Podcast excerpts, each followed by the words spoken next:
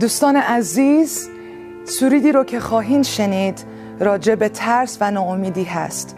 وقتی این سرود رو می نوشتم ایمانداران و خادمینی رو در فکر داشتم که بعضی وقتا با ترس و ناامیدی روبرو میشن. دوست دارم که این سرود رو به طور مخصوص تقدیم به پدرم کنم. Vážení poslucháči, vypočujte si prvú časť dvojdielneho rozprávania pána Ivana, absolventa Iránskej univerzity v Teheráne o problematike vzťahu kresťanstva a islamu. Pripomíname, že názory autora rozhovoru sa nemusia stotožňovať s názormi redakcie Rádia Logos.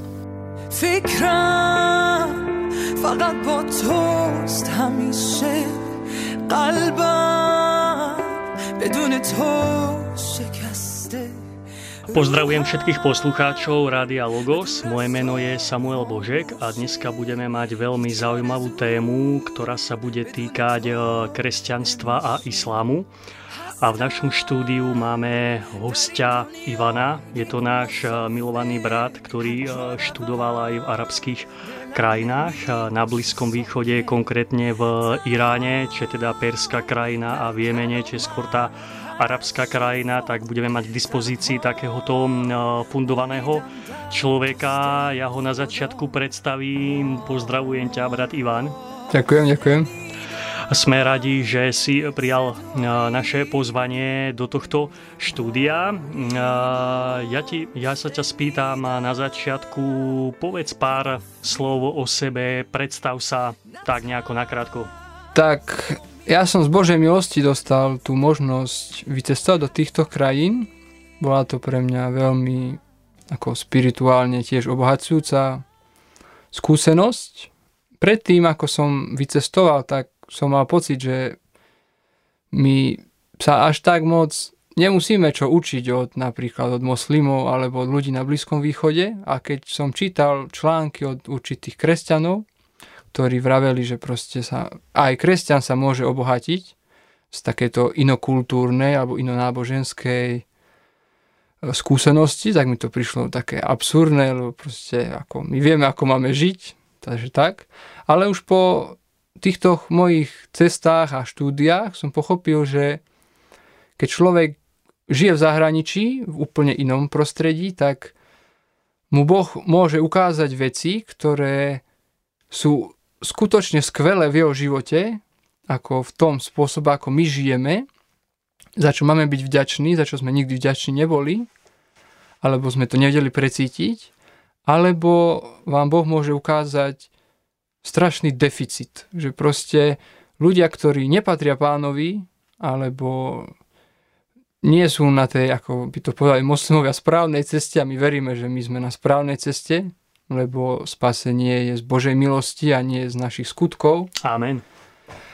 Tak aj od nich sa môžeme proste strašne veľa naučiť, sa týka bežnej zbožnosti. A to ja mal tú príležitosť sa naučiť aj v Iráne, aj v tom Jemene, takže táto skúsenosť ma veľmi obohatila.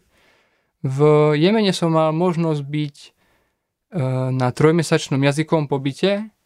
Tam študoval arabčinu. V súčasnosti neviem rozprávať po arabsky, lebo som nemal posledné 4 roky takú možnosť arabčinu praktizovať, ale ovládam perštinu. Lebo som študoval v Iráne magisterské štúdia na Tehránskej univerzite,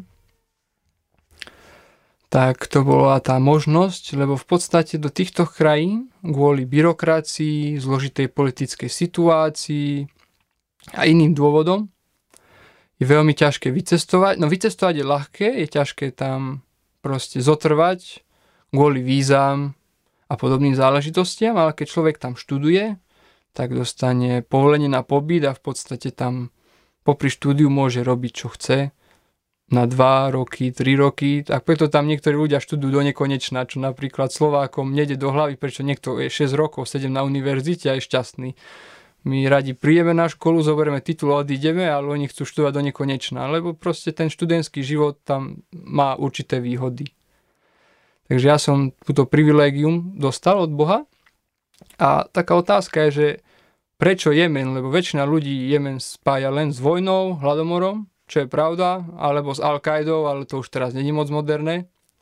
A Irán proste akože to je nejaká fundamentalistická, extrémistická krajina, čo niečo môže byť pravda, keď hodnotíme podľa nejakých európskych noriem politiky, aj keď je to plná civilizácia, ale je to proste normálne fungujúci štát, ktorý funguje na proste inom princípe. Mňa by zaujímalo, že aký bol taký ten impuls, že prečo ty ako kresťan si sa rozhodol ísť študovať do zahraničia, konkrétne do týchto krajín, viedol ťa k tomu pán, alebo bolo to v tom nejako tvoje vlastné rozhodnutie, ako si sa k tomu dostal, že práve do týchto krajín? Čo bol ten impuls? Áno, presne tak, Jemen. Takže Jemen sa spája s chudobou a s vojnou, no. A Slováci nie sú veľmi bohatý národ a ja som študoval v Nitre na fakulte kulturológie, blízkovýchodné štúdia a chcel som ísť na študijný pobyt na 3 mesiace. Tak som si to vypočítal, koľko to stojí v Egypte, koľko to stojí v Jordánsku, v Emirátoch a podobných krajinách. Tak mi vyšlo, že si to nemôžem dovoliť. A jediné dve krajiny, ktoré mi vyšli, že si môžem dovoliť, bol Jemen a Sudán. No a do Sudánu bola drahá letenka, aj keď to už je dosť exotická aj na moju myseľ. Ale Jemen vyzeral v pohode, aspoň my sme v tej dobe nemali správy o tom, že tam schyluje k vojne. No tak som tam vycestoval, lebo to bolo lacné. No nie je v tom nič úžasné, ale Boh si vie použiť hoci čo a keď chce dať cestu, tak on tú cestu nájde. Takže to bol dôvod, prečo Jemen. A prečo Irán bol ten istý dôvod, lebo moje štúdium nemalo magisterský stupeň a podľa mňa, keď nejaký človek chce byť odborník napríklad na ruskú kultúru, má byť cestovať do Ruska. Keď na japonskú, má byť cestovať do Japonska. A keď na islámskú kultúru, tak by mal vycestovať do islámskej krajiny na dlhšiu dobu. A ja som mal možnosť poznať sunnický islám, tiež som mal poznať možnosť sekulárny islám, špeciálny výraz sám pre seba, o sebe. A o šítizme som moc toho, kto sú šíti, nemal možnosť sa dozvedieť, lebo knihy sú, ale sunniti moc nerozumejú šítom, čomu vlastne veria a tak. A opäť jediná krajina, kde som si mohol dovoliť študovať, bol Irán, keďže Irán dával v tej dobe štipendium, 50% zľavu na štúdium.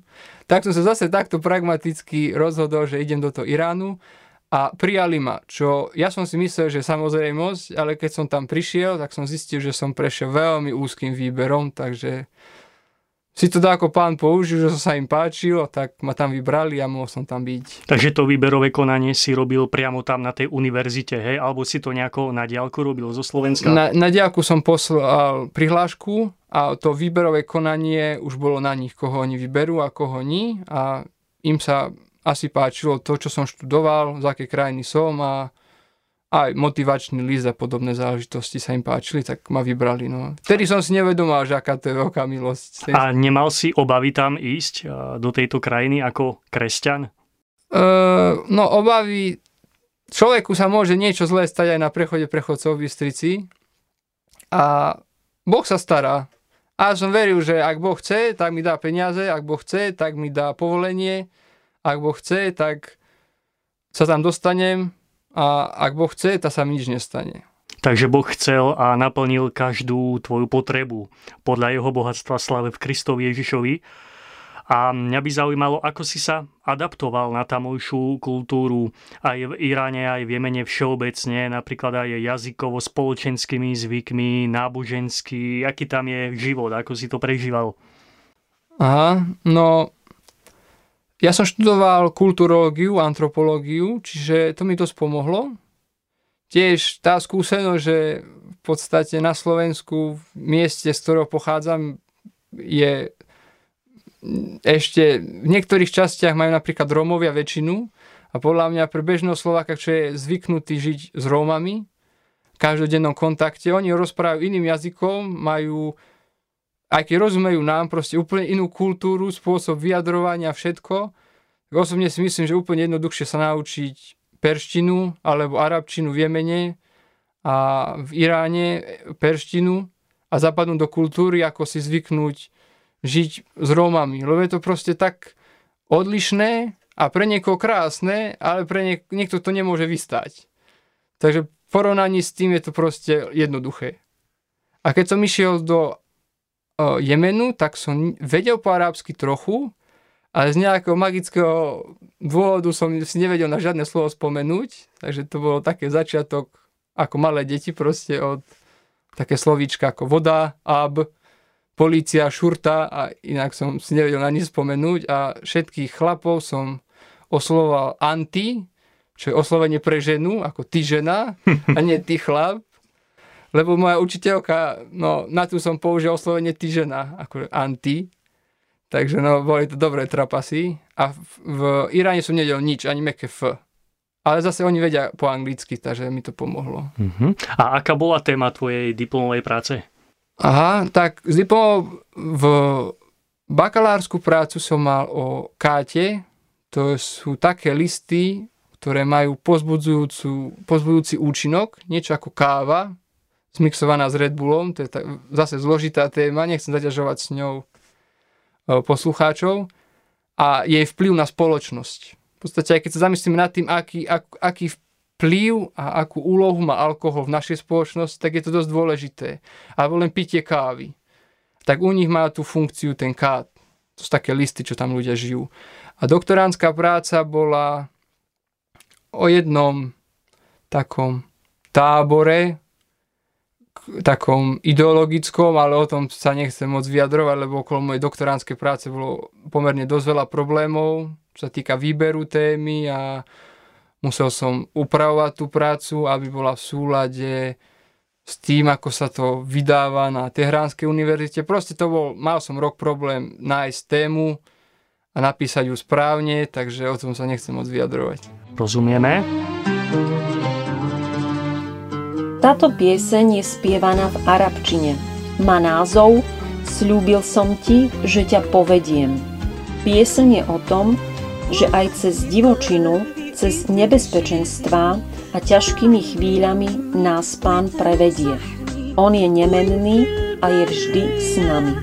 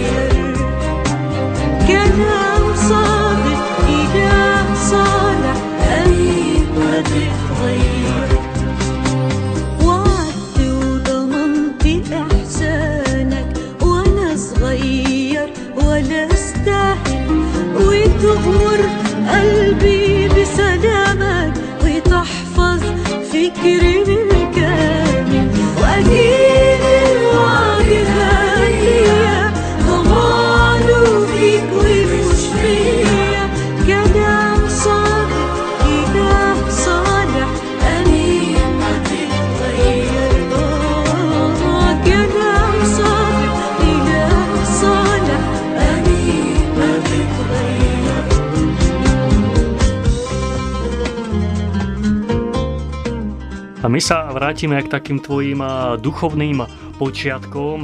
My už sme si spomínali, že si kresťan. Čo formovalo tvoj vzťah k Bohu? Rodina, prostredie, priatelia, alebo kázal ti niekto evanjelium? A kedy si sa obrátil? No, ja pochádzam vďaka Bohu z kresťanskej rodiny. No a keď v našom spoločenstve, do ktorého som ešte stále chodím, sú proste členovia zboru a sú priatelia zboru. A veľký dôraz, ako netlačí sa nikto do toho, aby bol člen za každú cenu. A ja som proste v tom zbore vyrastal a ja som si myslel, že všetko je so mňou v poriadku. A ja som si myslel, že môj vzťah k Bohu je v poriadku. A rád som chodil na evangelizácie, prepáčte, lebo fúr mi to pripomenulo, že som na tom dobre s Bohom, aký je Boh dobrý a všetkých chce a tak. A potom som si až raz uvedomil, že Boh prehovára aj ku mne. Že celé tie roky som si myslel, že som v pohode, ale som proste pokrytec. A to sa stalo v jednom To je forma, ktorú ja proste osobne neviem prijať, ako formu evangelizácie, ale možno cez ňu ma Boh chcel pokoriť. Jeden rok existovalo niečo ako televízna evangelizácia. V Nemecku je taký program, neviem, či sa ten pán volá Parzány, alebo neviem, kto to proste robí. Evangelická cirkev asi v Nemecku má proste tak teleevangelizáciu. Viem, že v Amerike je to bežné, tu to není. Mne to vždy prišlo zvláštne od veci. A Boh si presne vtedy to použil, keď sme pozerali tú teleevangelizáciu v jednom kultúrnom dome, že proste ku mne prehovoril, ako reálne, a mal som proste, by som ten duchal, spirituálnu, silnú skúsenosť, ktorú by som definoval ako moje obrátenie, ale to nechcem zachádzať do detailov, to som mal 14 rokov vtedy. Proste Boh mi ukázal, že som pokrytec, že sa musím proste kajať. A vtedy proste kráčam s ním. Ale dovtedy som si myslel, že som úplne v poriadku. Boh mi musel ukázať môj hriech. Tak, čiže si sa znova narodil z vody a z ducha, ako to aj Pán Ježiš hovorí. Dobre, keďže si niekoľkoročný kresťan, aj vzhľadom na to, keď si to porovnáme, čo si hovoril predtým, že čo si študoval, ako si aj žil v týchto krajinách Irán a Jemen, keby si to tak porovnal, tak aký je zásadný rozdiel medzi teológiou moslima a kresťana? V čom sa líši Korán od Biblie? No, k teológii sa moc neviem vyjadrovať, v tom sa vyjadrím prečo. No, Korán je súhrn videní, vízií, ktoré podľa proroka Muhammeda mu zjavil anjel Gabriel počas dlhého obdobia. To mohlo byť aj 40 rokov. Ak sa mýlim, tak potom aj nejakí islamológovia môžu skritizovať. Čiže za 40 rokov mu vyjavil rozličné veci, ktoré boli určené pre moslimskú komunitu, ako komunitu veriacich. Delí sa to na rôzne súry a áje, proste knihy a verše. Není to niečo súvislé, čiže Korán sa nedá definovať ako, niekto by definoval Bibliu veľký príbeh. Začína sa Genézis a končí sa ako keby apokalypsou. Korán sú proste rozličné zjavenia zložené spolu do kapitol. Najviac, čo sa nám vyčíta Koránu, je, že niektoré verše si odporujú. Dobre, toto je otázka na teológov. Rozliční teológovia, sunniti, šíti, kadejaké minoritné sekty vám dajú rozličnú odpoveď. Ich odpoveď, že Korán je dokonalý a neprotiví si, lebo tie verše sú zjavené postupne. Takže najprv bolo povolené piť alkohol, ale málo. Potom sa alkohol zakázal úplne, lebo už moslimovia na to boli pripravení. Lebo niektorí sa modlili a boli pripití. Tak no, asi nezvládali všetky tie úkony, aké zvládať mali. To je ako odpoveď moslimov na to. Zase rozliční moslimovia vám môžu dať rozličnú odpoveď. Čiže sú to rozličné verše, ktoré sú v kapitolách, ktoré nie sú chronologicky zoradené. Preto na štúdium Koránu, samo štúdium Koránu by som nikdy nikomu nedoporučoval. Lepšie je si kúpiť Korán s, ako som to nazval, vysvetlivkami. Že proste tento verš rozpráva o tom a bol zjavený tedy a vtedy do tejto a tejto situácie. Ak niekto chce študovať Korán pre rozšírenie svojho rozhľadu. Nejaký Korán s komentárom. Hej, Korán s komentárom. Aj v slovenskom jazyku existujú. Niekto povie, že ten je lepší, druhý je horší, ale bez toho by som to určite nerobil, človek to nepochopí. A ak niekto začne študovať Korán, napríklad nejaký Slovák, čo sa obráti k islamu, a proste nemá žiadnu autoritu nad sebou, ako ich, tak to môže dopadnúť veľmi zle. A tak to väčšinou začína končiť s rôznymi konvertitmi a fundamentalistmi, ktorí to proste nepochopí, ako keby niekto rozprával, že v Biblii napísané čarodejníci nedá žiť, tak potom idem a zabijem dáku susedu za to, že robí rejky, alebo neviem čo, proste to tak by nemalo fungovať. Je nejaký rozdiel interpretácií Koránu medzi Iránom, kde je skôr šítska vetva islamu a povedzme v tom Jemene, kde je tá sunnická vetva islamu, respektíve aký je celkový rozdiel medzi tým šítským a sunnickým islamom? No, v podstate v V sunnickom isláme, čo niektorí vravia, že je 80% moslimov, ale šiti vám povie, že to je viac, ale tí ostatní šiti sú schovaní, lebo nemôžu dokázať svoju vieru verejne ukázať. Tak sú 4 hlavné školy, proste teologické, niektoré sa viac, v niečom sú podobnejšie, v niečom sú odlišnejšie. Šíti majú vlastnú školu, myslím, že Džafarovská, alebo ak by som ju definoval, to je asi správny názov. Tá sa používa v Iráne a v Iraku, v Pakistane, kde sú šítske komunity, aj v ostatných arabských krajinách, kde sú šíti, v Saúdskej Arábii, Bahrajne a iných. Takže tu máte už 5 rozličných tých proste škôl a potom sú rozličné teologické semináre v napríklad najznámejšia je univerzita Al-Azhar v Egypte. Tí majú dosť umiernenú teológiu, nie konfliktnú, ale to je zase, teraz keby tam to niekto počúval z tej školy, to sa urazí na mňa, to je spôsobené tým, to hovoria kritici tej školy, že vládne armáda v Egypte v podstate.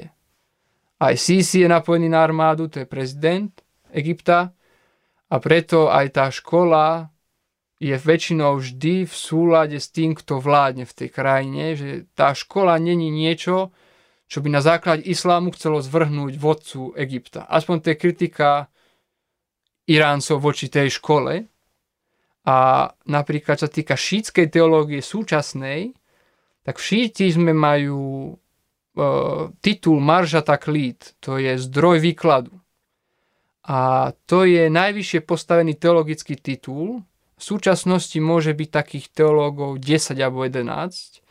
A napríklad ajatolách Chamenei, čo je najvyšší vodca Iránu, on je tiež Marja Taklid.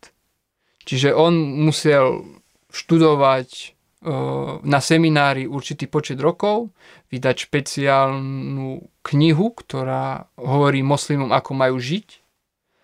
A musel byť uznaný inými superteológmi, aby mohol dosiahnuť ten titul. Ale v Iraku je potom iný Marja Taklid, ktorý má viacej nasledovateľov ako iránsky vodca. A existuje ďalších 10 proste na svete. Čiže nemôžem rozoberať proste tú teológiu, kto čo verí, vždy je dobre sa moslima spýtať, ku akej škole patrí, v čo verí, a nech on sám povie, v čo verí, lebo nemôžete generalizovať. Proste to, ako ja som zažil pri rozhovore s moslimami to, že oni poznajú katolicizmus, poznajú napríklad luteránov, ale o evangelikáloch nevedia nič.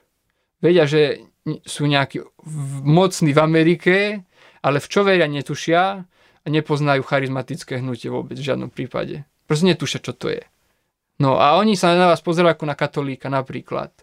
Čo je fajn, kresťania, ale si podľa toho myslia, že čo všetko robíme, tak je to dosť pomýlený názor, ktorý vychádza z toho, že nepoznajú kresťanstvo vo všetkých tých odtieňoch, aké má, denominačných, a my nepoznáme islám všetkých tých odtieňoch.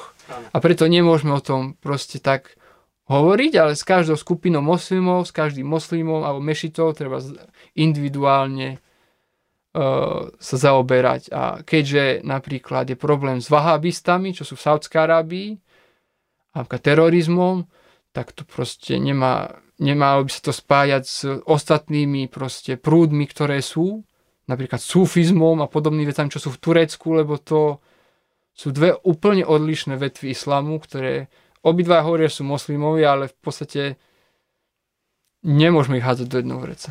Takže ten islám není jednotný a to sám odráža aj na tých iránsko-saudsko-arábskych vzťahoch napríklad, lebo vieme, že tam je konflikt medzi Saudskou Arábiou a Iránom, ktorý sa premieta aj v Jemene, že Saudská Arábia skôr podporuje tú jemenskú vládu a Iránci zasa skôr tú opozíciu.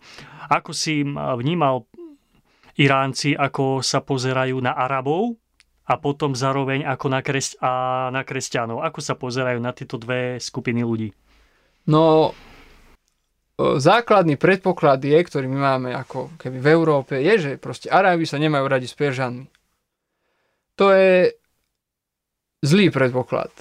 Pretože keď sa spýtate napríklad taxikára, ktorý je sekulárny moslím, proste on sa narodil ako moslím, oco chodil do mešity a on sa už nemodlil 20 rokov, tak on vám začne nadávky hovoriť na Arabov všetky možné, aké sú, na arabských kráľov, aj na ľudí, že sú hrozní a neviem čo, a proste ohováračky.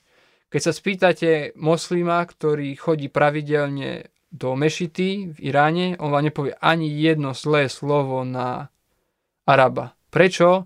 Lebo jeho prorok bol Arab. Jeho 12 imáni, ktorí sú neomilní, boli Arabi. Jeho imám Hussein, čo je niekto ako svetec, ktorého využívajú na to, keď sa modlia k Bohu, ako prostredníka, bol tiež Arab. To ako môžem nadávať na Arabov, keď všetci svätí moji, proste všetky moje duchovné autority boli Arabi. To je ako keď kresťan nejaký, alebo pseudokresťan začne nadávať na Židov, proste antisemitizmus, ale pritom aj Pán Ježiš bol Žid. No takže to je rovnaký ten koncept, že sekulárni nadávajú a nemajú radi, ale tí nábožensky orientovaní vám jedno zlé slovo na Arabov nepovedia. Rozumiem, a poďme sa späť vrátiť ku kresťanstvu a k Biblii. Je známe, že v Iráne je prebudenie a že kvôli nejakým vládnym tlakom kresťania sa tajne stretávajú a je tam aj veľká cirkev. Zúčastnil si sa na nejakých kresťanských zhromaždeniach tajných v Iráne a stretol si sa aj s nejakými bratmi kresťanmi v Iráne? Z milosti Božej som mal tú možnosť, ale po určitom čase som to nevyhľadával úplne, keďže moji iní bratia a sestry, ktorí boli na takom pomedzi, medzi tou tajnou cirkvou a takou cirkvou, ktorá je ako keby polotajná, povedali, že to nie je dobré, ale tým, že sme cudzinci, tak sme na očiach a v Iráne nebolo v tom čase veľa cudzincov a teraz je ešte menej kvôli politickým veciam. A tým môžeme privádzať zbytočnú pozornosť na tú tajnú cirkev, čo môže byť kontraproduktívne pre nich. Lebo tá cirkev má rásť na princípe, že Peržania a rozličné tie ďalšie národy, Turci, Azerbajdžania a iné, čo sú tam, si majú slúžiť navzájom. Oni majú Biblie. Biblia sa dá kúpiť na ulici. Máte rozložené knihy o tom, aký Izrael je zlý, potom nejaký pekný román, potom nejaký islámsky román, potom nejaká antiislámska kniha, potom nejaký Osho, to ja neviem kto je, ale to je nejaký guru a veľa to je Biblia. Som nechcel tomu veriť, ale proste viete si kúpiť Bibliu na ulici. To sú ako tajné, no, oni tam rozložia asi deku a predávajú knihy študenti, ako si privyrábajú. Takže Biblii majú a evanjelium poznajú a ja Slovák im nepotrebujem tam proste kázať nejaké úžasné slovo, čo mi Boh dal, lebo viac urobím zlo ako dobra, keďže až tak Irán nejde po kresťanoch, ako ide po špiónoch. Ale oni stále považujú kresťanstvo za cudzí prvok. A spojenie medzi kresťanmi, cudzincami, hlavne zo západu, a Iráncami, kresťanmi, vnímajú ako možný taký slabý prvok, ktorý ako slabý v tom, že ich môže oslabiť. Že my s tým, že budeme zdieľať svoju vieru, cudzinci chodia do krajiny, von z krajiny, tak môžu použiť tých Iráncov ako agentov. Čiže není problém až tak prenasledovanie, ale viac je problém špionáž, čo je politický problém.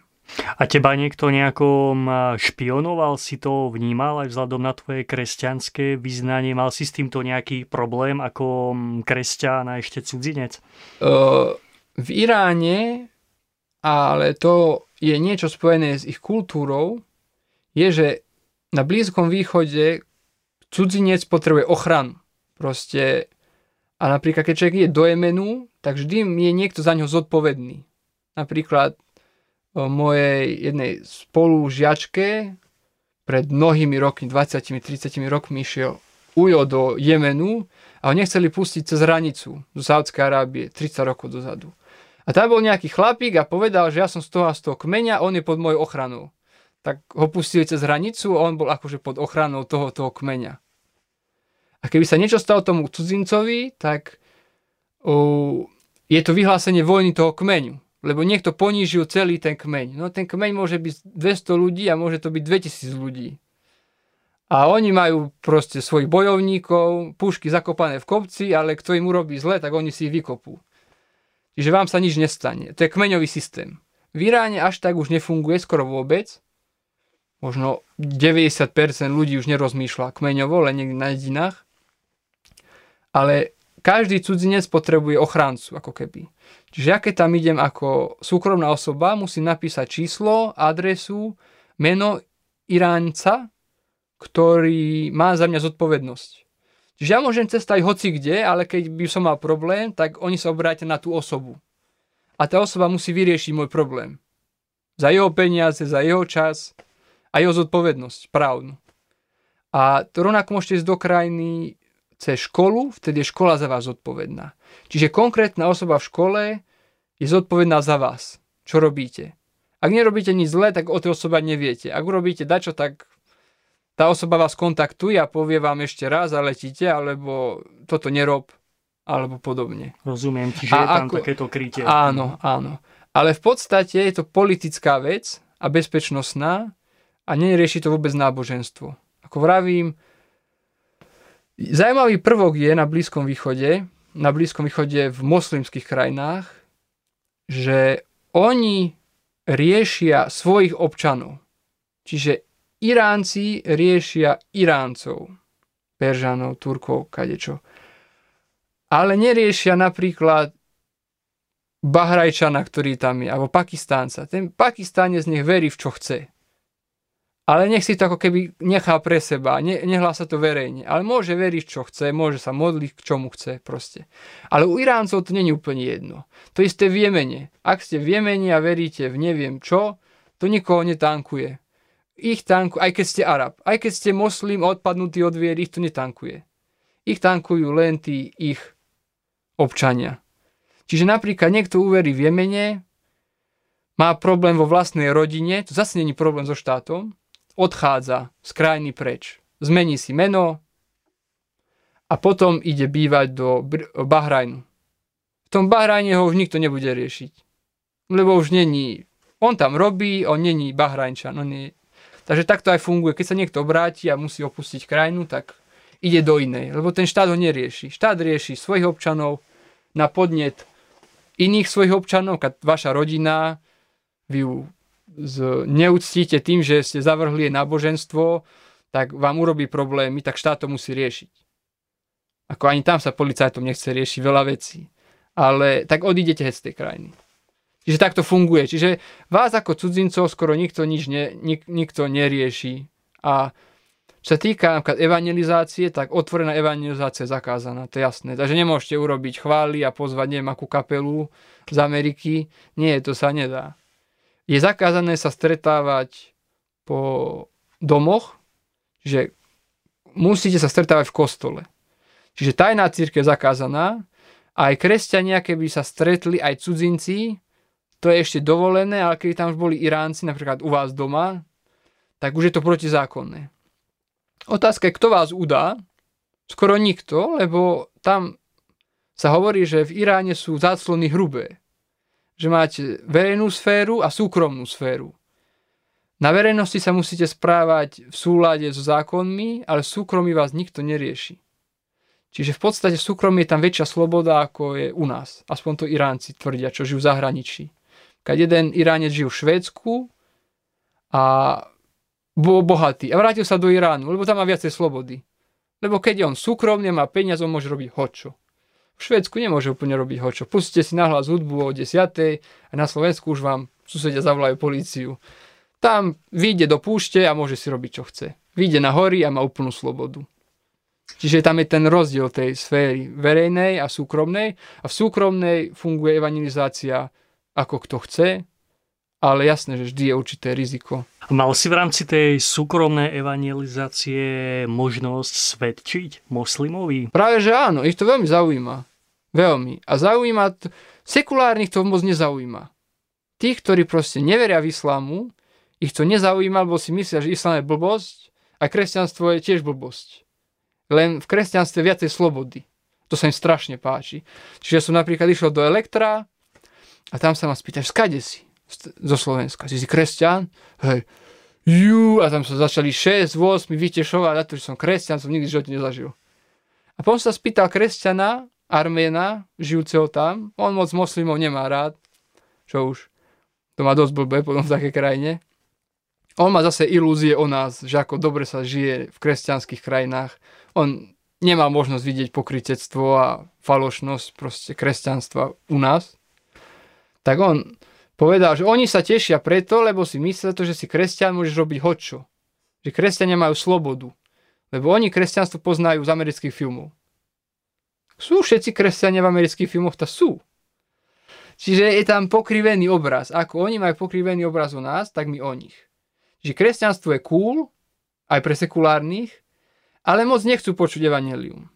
Ale práve, že tí zbožní ho chcú počuť. Oni ti chcú povedať aj to svoje, niektorí, ale Iránci nie. Napríklad v Jemene by vás každý chcel obrátiť na islám. Skoro každý, lebo je to dobrá vec. V Iráne na vás nebude tlačiť nikto.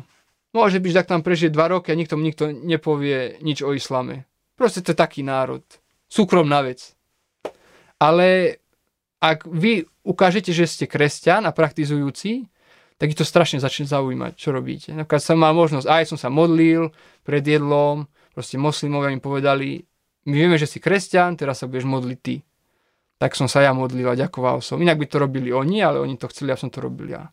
A mohol som slúžiť, takže som mohol hovoriť evanjelium. Až na takých, na takých miestach, ktorých by som nikdy nepovedal, že to je možné, aj s organizáciami, ktoré Amerika označuje za teroristické. No, teroristi to neboli, keď som tam bol ja, ale proste obklopený som bol 100-200 ľuďmi z jednej organizácie, ktoré meno radšej nebudem hovoriť a proste som mohol svedčiť v perštine proste tomu človekovi tam. To Boh chce a urobí spôsob. A sa aj nejaký moslim obrátil skrze to, ako si mu svedčil? Nie, neviem o tom osobne. Minimálne si zasial si semeno Božieho slova. Ja sa ťa chcem spýtať, že keď moslimovi kážeš evanjelium, čo je pre ňoho priateľné a čo už rúhavé, lebo vieme, že moslimská teológia hovorí, že Boh nemá syna alebo že Boh nepotrebuje syna. Hej, toto je podobné aj v judaizme. Ako sa pozerajú na Ježiša ako na Božieho syna? No, pre nich je to prorok, ale prorok pre nich znamená niekto, komu treba dať úctu. Pokiaľ to není proste Muhammad a už to proste Ali. Ale oni majú veľa prorokov, ktorých my ako kresťania nepoznáme. Proste bol nejaký prorok v Jemene, bol nejaký prorok v Saudskej Arábii, my ich proste nepoznáme. Pán Ježiš patrí tiež k jedným z nich, ich prorokov. Ale to, že im bol prorok, neznamená, že študujú to, čo povedal. Oni majú posledné zjavenie, kvalitné od Muhameda a oni iné proste veci neriešia. A proste tvrdia, že na základe toho, čo je napísané v Koráne, že Biblii sa nedá veriť, lebo je prekrútená. A lebo v tom období, keď vznikal islám, tak boli kresťania okolo Muhameda, boli. Ale pravda je, že to učenie, z ktorého vychádza aj to, čo my veríme teraz na Slovensku, vychádzalo z cirkvi, čo bola v Byzancii. Veľa sa zmenilo, ale proste to bola cirkev. Akože ortodoxná.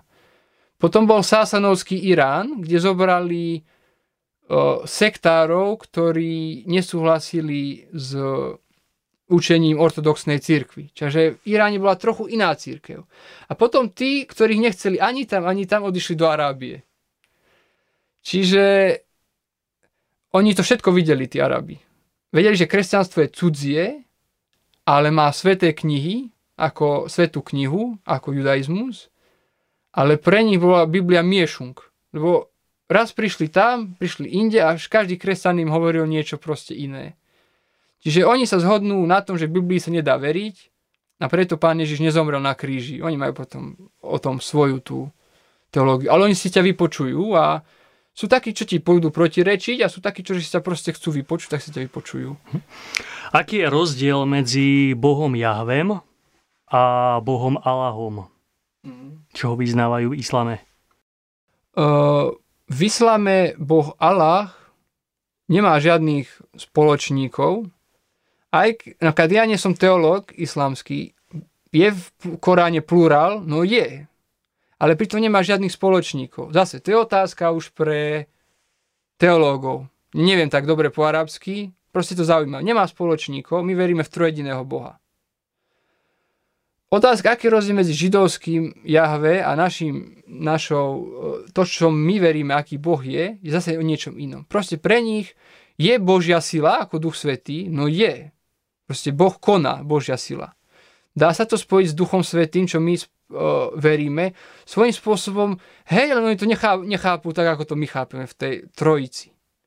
My veríme, že náš Boh je osobný, pre nich je Allah dosť dialený, ale teraz hovorím o sunnickej ortodoxii. Ale sú smery, napríklad sufizmus, kde Boh nie je vzdialený, Boh je blízky. Takže oni robia rôzne úkony, rituály, v ktorým sa chcú priblížiť k Bohu. Napríklad v Turecku sú výriví derviši, neviem, či ste niekedy o tom počuli. To sú muži, ktorí zažívajú blízkosť Božej lásky, ako Allahovej lásky, cez tanec. Oni sa krútia. Môžete pozrieť na internete. Ľudia, čo chodia do Turecka na dovolenku, sa chodia na nich pozerať. Že on sa vie otočiť 100-krát na špičke, proste to treba vedieť. On má tým spirituálnu skúsenosť. Ale sunnická ortodoxia, ak je nejaká taká netolerantná, povie, že toto nie je islám. Ale tí súfovia vám povedia, že to práve je islám, lebo oni môžu cítiť lásku Božiu. A už cez tú lásku Božiu už vidíte ten vplyv, že je to niečo, čo prichádza aj z kresťanstva. Čiže tam vplyv, čo prichádza aj z Indie. A to sú tiež, ako keď oni povedia, sú moslimovia. Čiže každá tá skupina moslimov tvrdí, že oni sú tí, ktorí poznajú ten pravý islám. A každých neviem koľko rokov príde očistné hnutie, ktoré chce zbaviť islám a vrátiť ho k tej pôvodnej podobe. No a negatívna stránka je, že mnohé teroristické organizácie si myslia, že patria k tomu očistnému hnutiu a proste 80 miliónov Iráncov sú politeisti a bolo by sa ich zbaviť alebo nech sa konvertujú. Títo ľudia, čo sa točia na špičkách v Turecku, sú tiež pohania. Proste kresťania sú kresťania, ale toto je proste niekto, kto nemá právo žiť. Lebo robí hanbu islámu.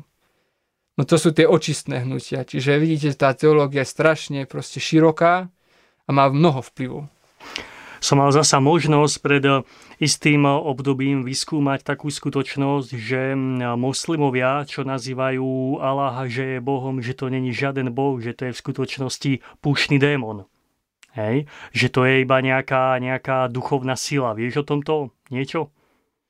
K tejto otázke sa neviem vyjadriť, lebo spôsob, akým ja proste rozprávam, je viacej antropologický. Čiže my musíme pristupovať ku iným kultúram, civilizáciám s kultúrny relativizmus. Ja nepovažujem moju kultúru za nadradenú, čo je niečo ako kolonializmus. Ja ako kresťan verím, že duchovný svet je, čo je jasné, veríme v trojediného Boha, veríme v Ducha Svätého, ktorý proste koná. A keď Pán Ježiš vyhnal zlého ducha z jednej osoby a ten zlý duch povedal, že oni sa volajú légia, lebo ich je strašne mnoho, tak ja neviem presne do légií, koľko rímskych vojakov patrilo, či 4 000 alebo koľko. No a k jednej osobe mohlo byť 4 000 duchov, tak koľko zlých duchov existuje vo svete. A ja nemám právo hodnotiť. Ja viem, čo je od Boha a čo nie je od Boha. Ale to, že niečo nie je od Boha, v ktorému ja patrím, neznamená, že to nemá duchovnú silu. A islám má duchovnú silu, rovnako ako má hinduizmus, rovnako ako má šintoizmus. A keď niekto chce demonizovať cudzie kultúry a povie, že proste Hello Kitty je demonický znak z Japonska, tak má právo to proste povedať. Ale taký človek proste nemôže robiť evangelizáciu v Japonsku, lebo proste on tú kultúru nestrpí. A v našej kultúre máme vianočný stromček. No prosím pekne, ak vianočný stromček symbolizuje stromy v Betleheme palmy, tak ako keď máme veľkú fantáziu, tak hej. Ale ak je to nejaké slovanské uctievanie stromu, tak no... Viete, kde tým asi mierim. A ja mám stromček tiež, ale napríklad jeden z kazateľov v našom zbore stromček nemal. A keď mu ho brat doniesol, starší, že nech má vianočný stromček pán kazateľ, tak on ho nevedel prijať, lebo nechce mať vianočný stromček. Takže viete asi, kde tým mierim. Rozumiem. Takže nedokážem odpovedať na takúto otázku. Nač všeobecne sa dá povedať, že sú také dve duchovné centrá moci. Jedno duchovné centrum je Boh alebo Božie kráľovstvo.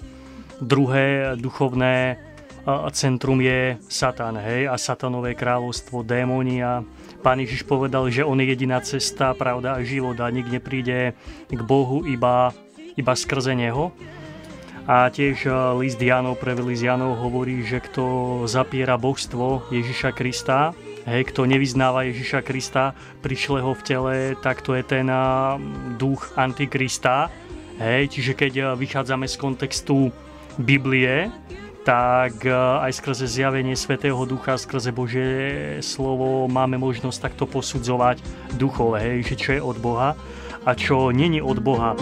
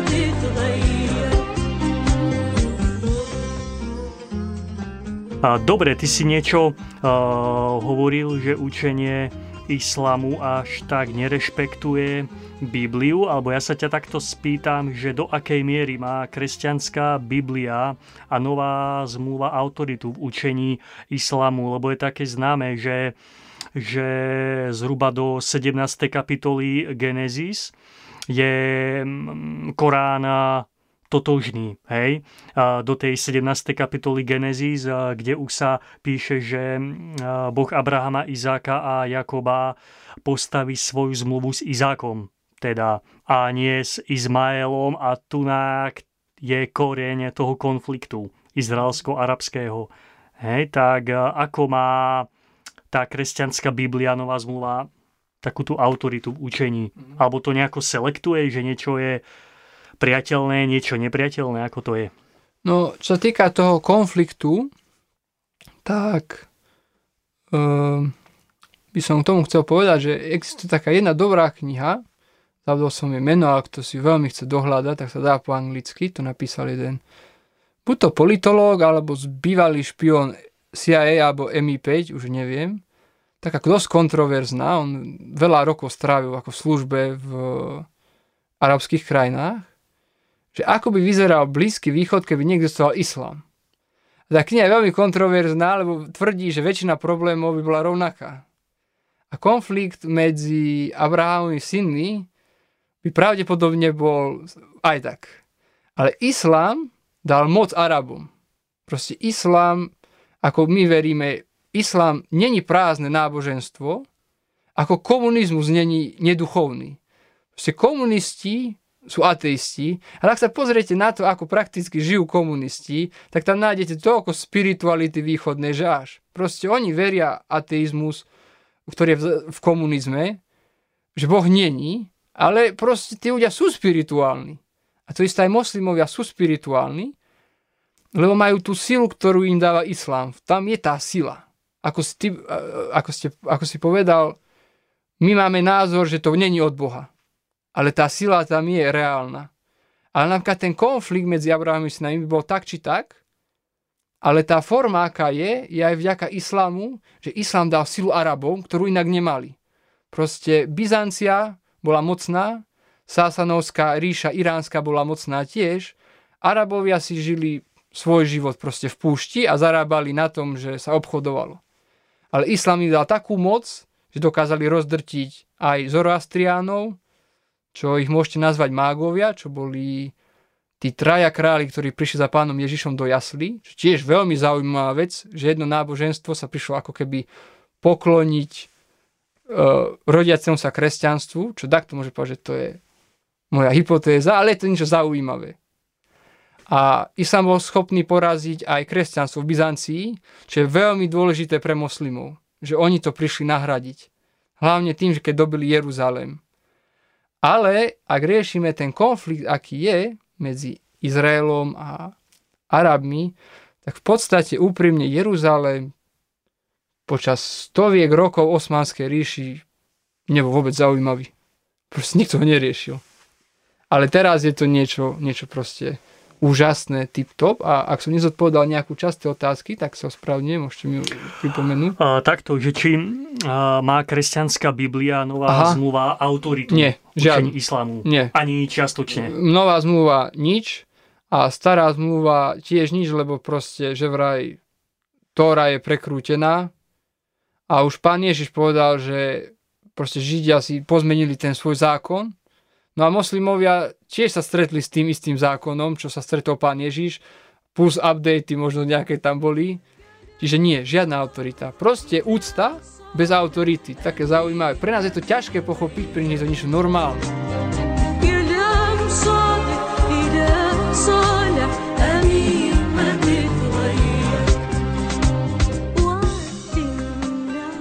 Vážení poslucháči, vypočuli sme si prvú časť dvojdielneho rozprávania pána Ivana, absolventa Iránskej univerzity v Teheráne, o problematike vzťahu kresťanstva a islamu.